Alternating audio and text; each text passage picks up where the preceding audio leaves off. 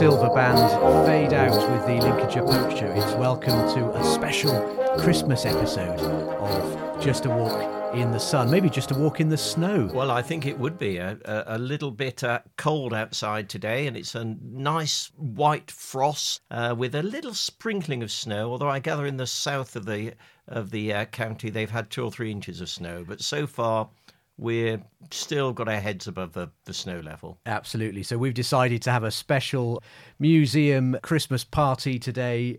I'm Reverend Paul Roberts, and Colonel Andy Taylor has joined me with a particularly festive Christmas hat on, and we're just going You, to. you said you weren't going to mention that. I know, I know, but I just can't help myself, Andy, because I'm going to be distracted by all of the so you don't want the flashing lights on then? No, I think we'll we'll turn those flashing lights off. I think you know we we don't want to um, Right. we don't want to go Done. overboard.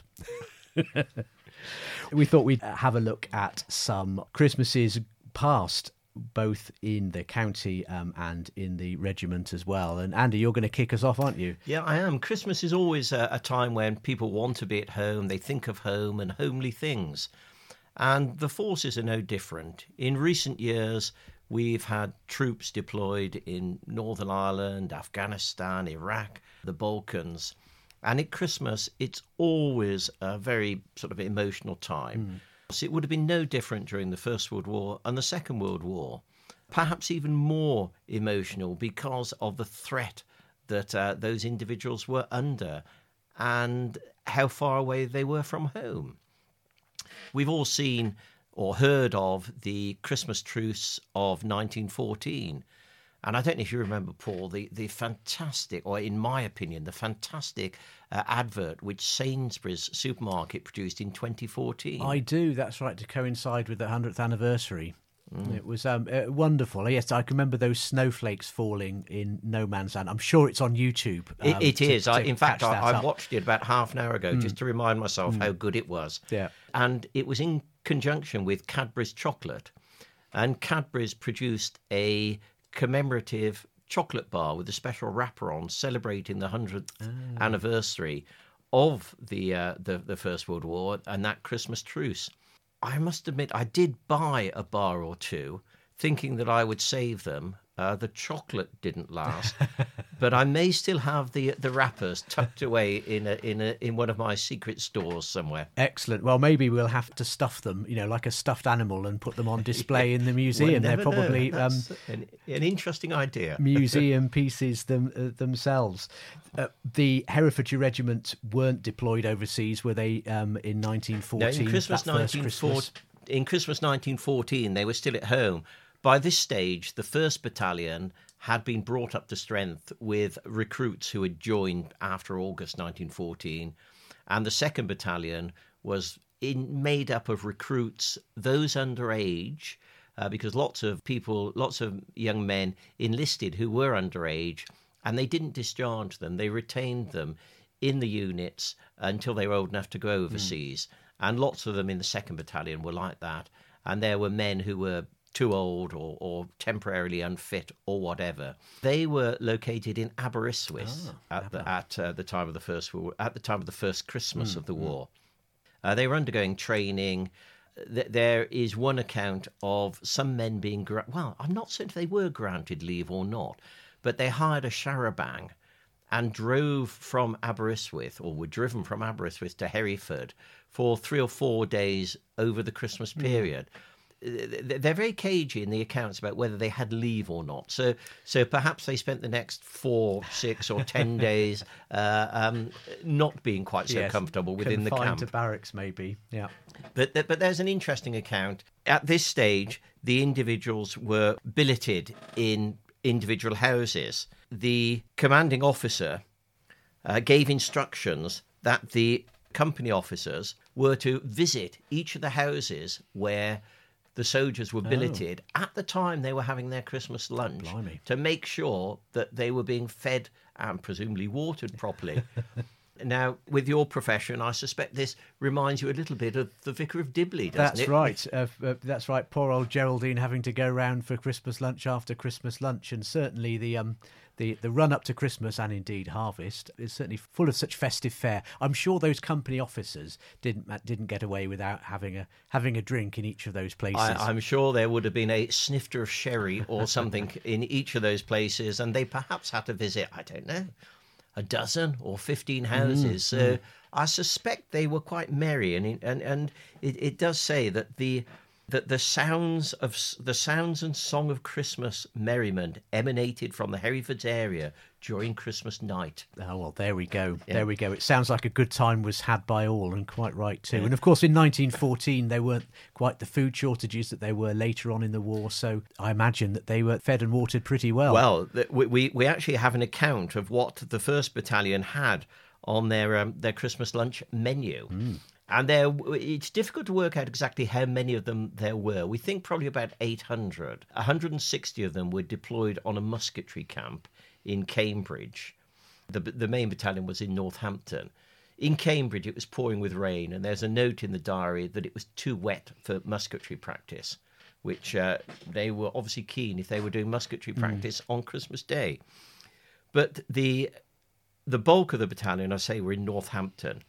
The menu or the food consumed is quite gargantuan.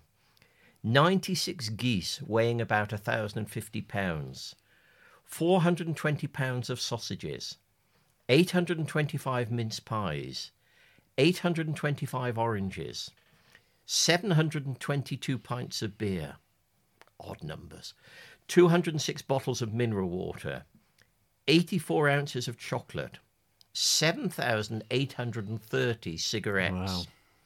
Extra potatoes supplementing the government supply of four ounces per man were also issued. Onions and cabbage.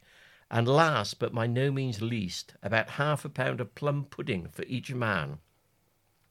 And the Mayor of Leominster had collected and forwarded, carriage free, a box of plum pudding weighing 400 weight. 400 weight of plum pudding. That is That that is is uh, going just so- absolutely mind-boggling, isn't it? It does mention if they had custard with it, but there would have been gallons of it. Absolutely, it's funny, isn't it? And I suppose those numbers, uh, perhaps, it, it's striking that there were 825 oranges and 825 mince pies. You sort of imagine that's one each, um, but there weren't quite as many pints of beer. So maybe this sort of shows the you know, impact of the temperance movement. You know, Absolutely. I mean, the, the temperance movement was quite strong Mm, in those days, and there would be uh, each each camp would have a wet bar and a dry Mm, bar.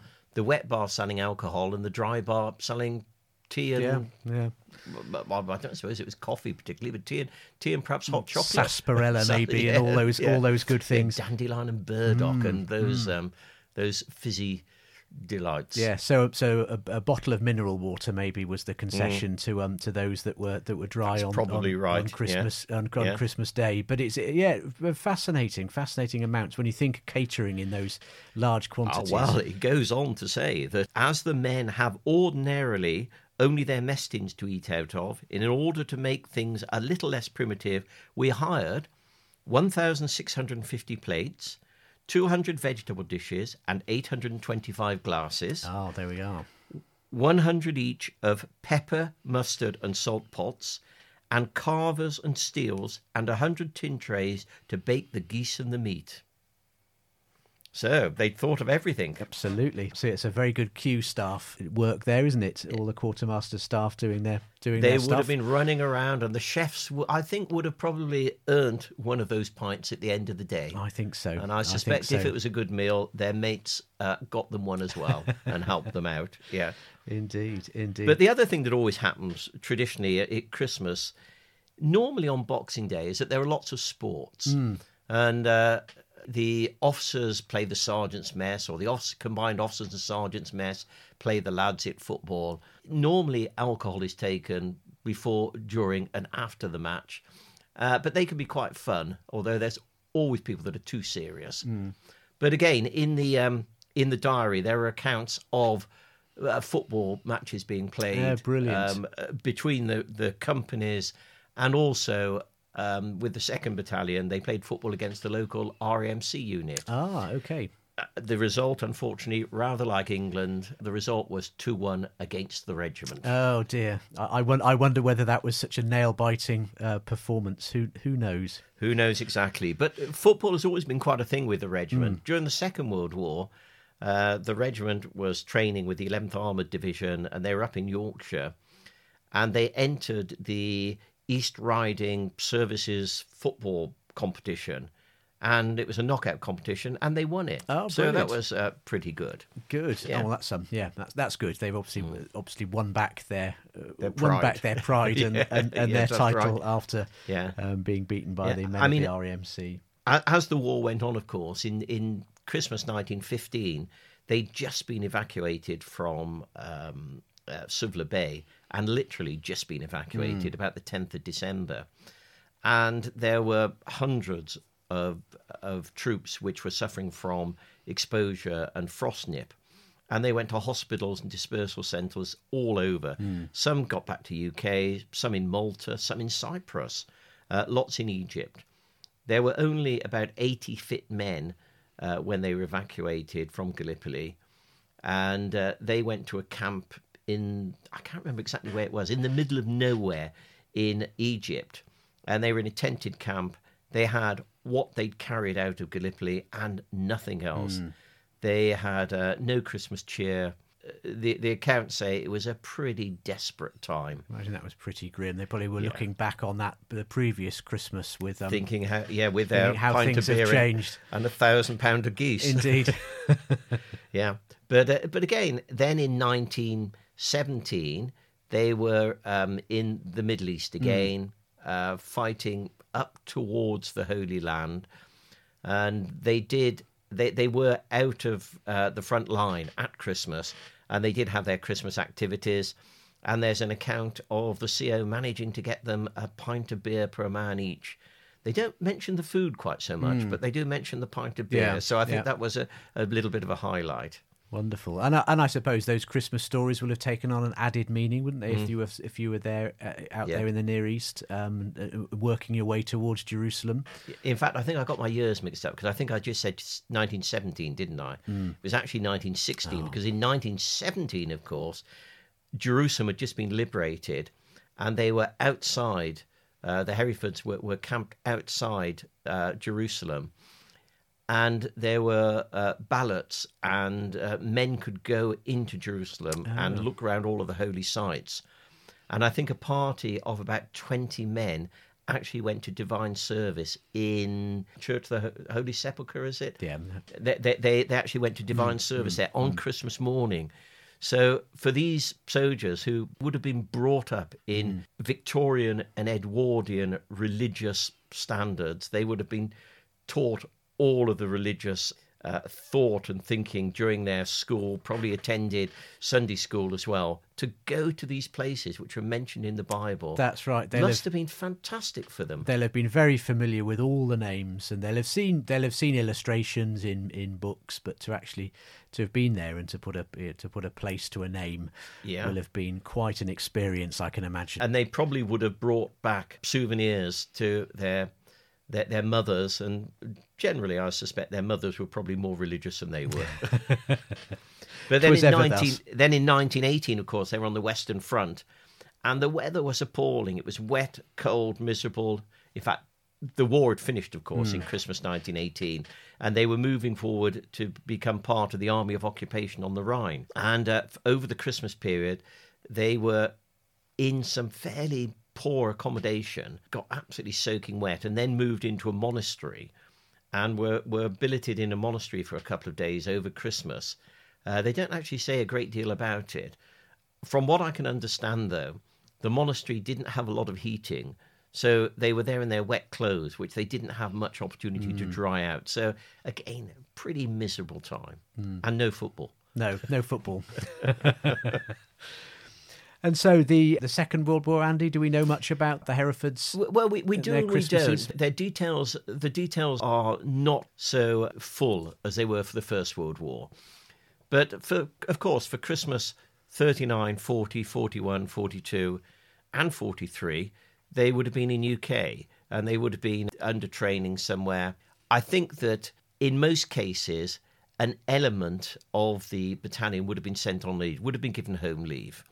Uh, I don't know what rate it would have been, perhaps a quarter or a third or something like that. And over the festive period, I suspect that most men probably would have got uh, three or four days leave, perhaps 10 days leave if they were lucky. So th- they would have been home and been able uh, to celebrate.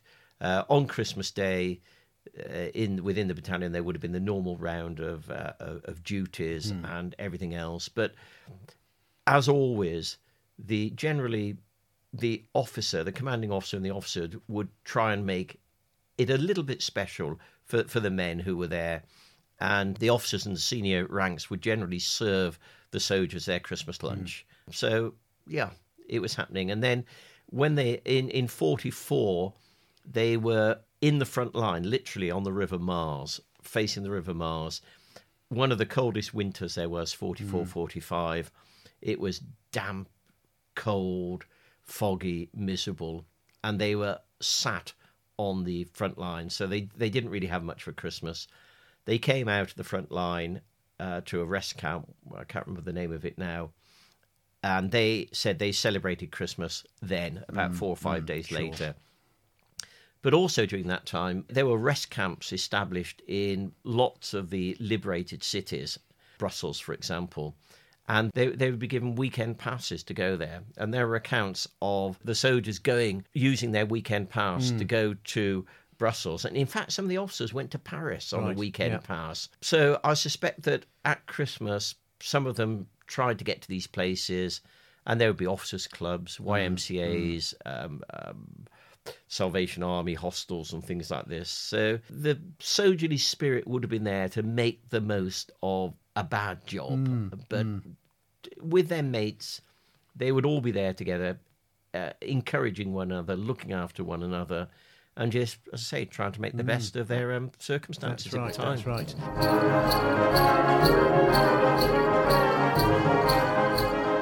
Speaking of making the um, the best of a bad job, I've been doing a bit of research of my own, Andy, which um, oh, right. always, you know, always thought, dangerous. Absolutely, I know. I've come across a diary kept by Father John King, who, before the war, between 1936 and 1939, was the vicar of All Saints Hereford. Right and uh, lived out on Ferndale Road in the city.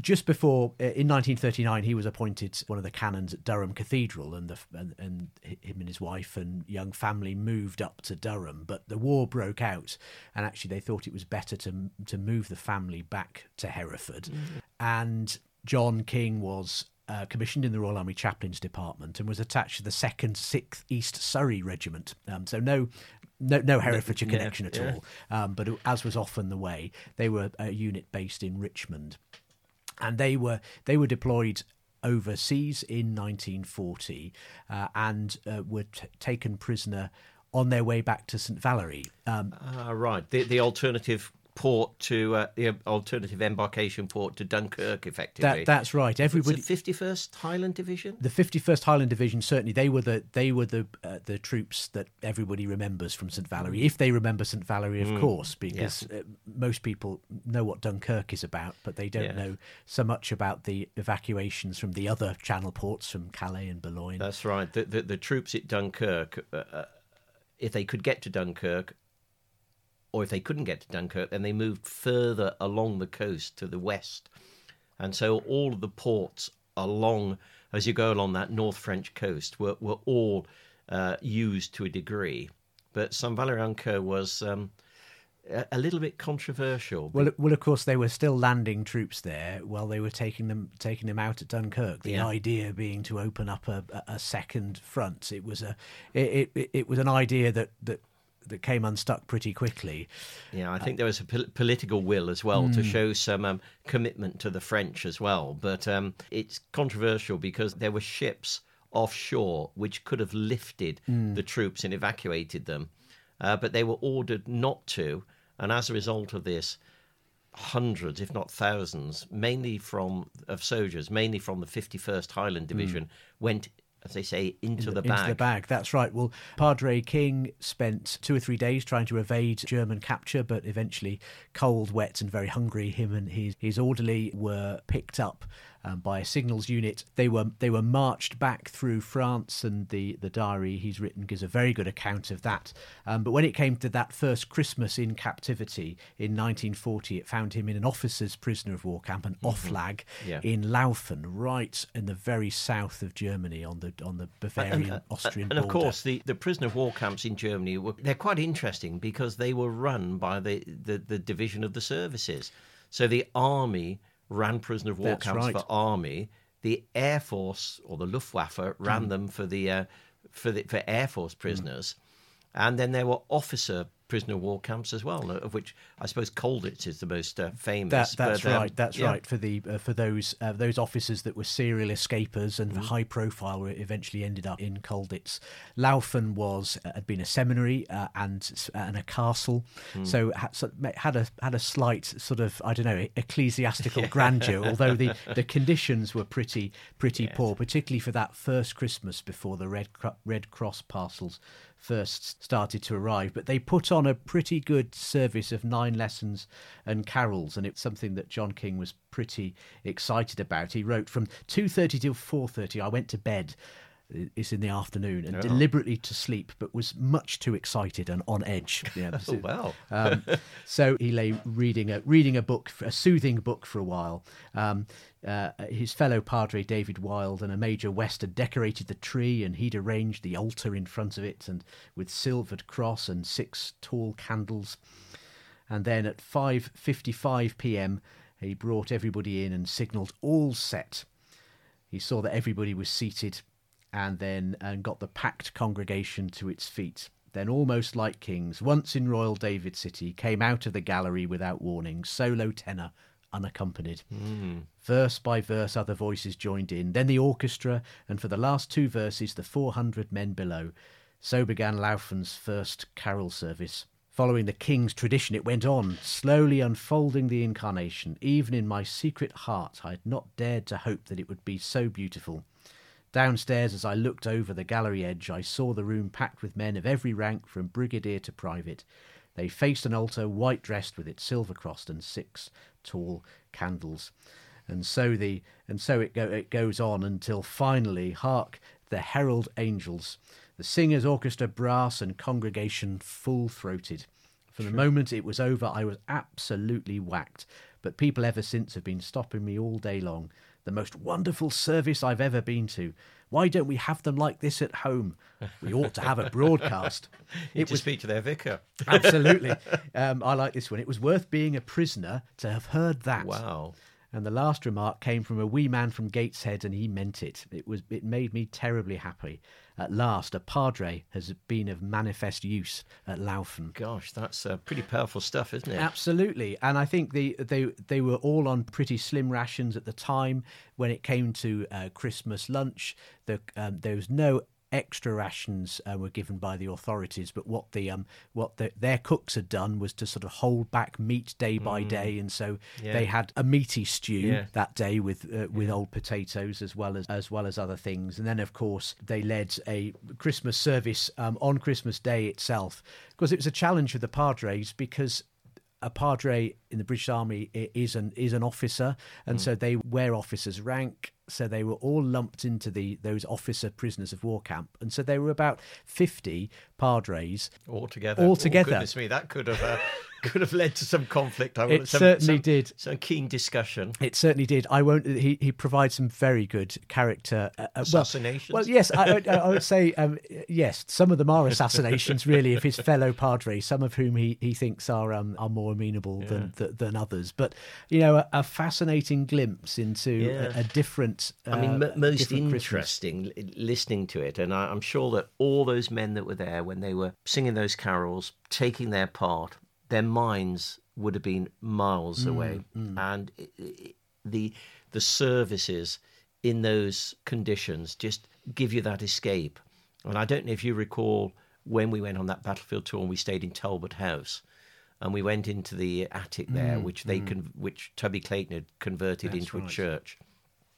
And when I was listening to it, I was just thinking about how many men during the First World War went there on Christmas Day and what they must have been mm, thinking, mm. having got away from the horror of the trenches and the peace of Talbot House and the familiarity of the, the service and the carols and the thoughts of, of home. Mm, mm. Hmm. Christmas was one of those times when I think you could allow yourself to be I. I think for a short time you could think about it, and then you had to think about the football match on Boxing Day and who was going to win. That's right. and, and and at Laufen, how the 51st Highland Division were going to celebrate Hogmanay. Oh, yeah, that would have been interesting. That, that's that's a story for another time.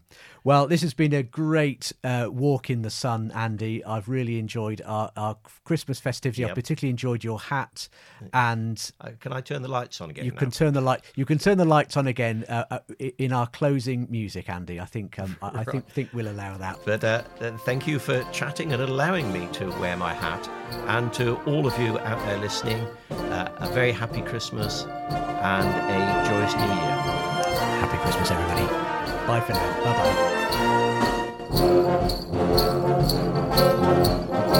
bye.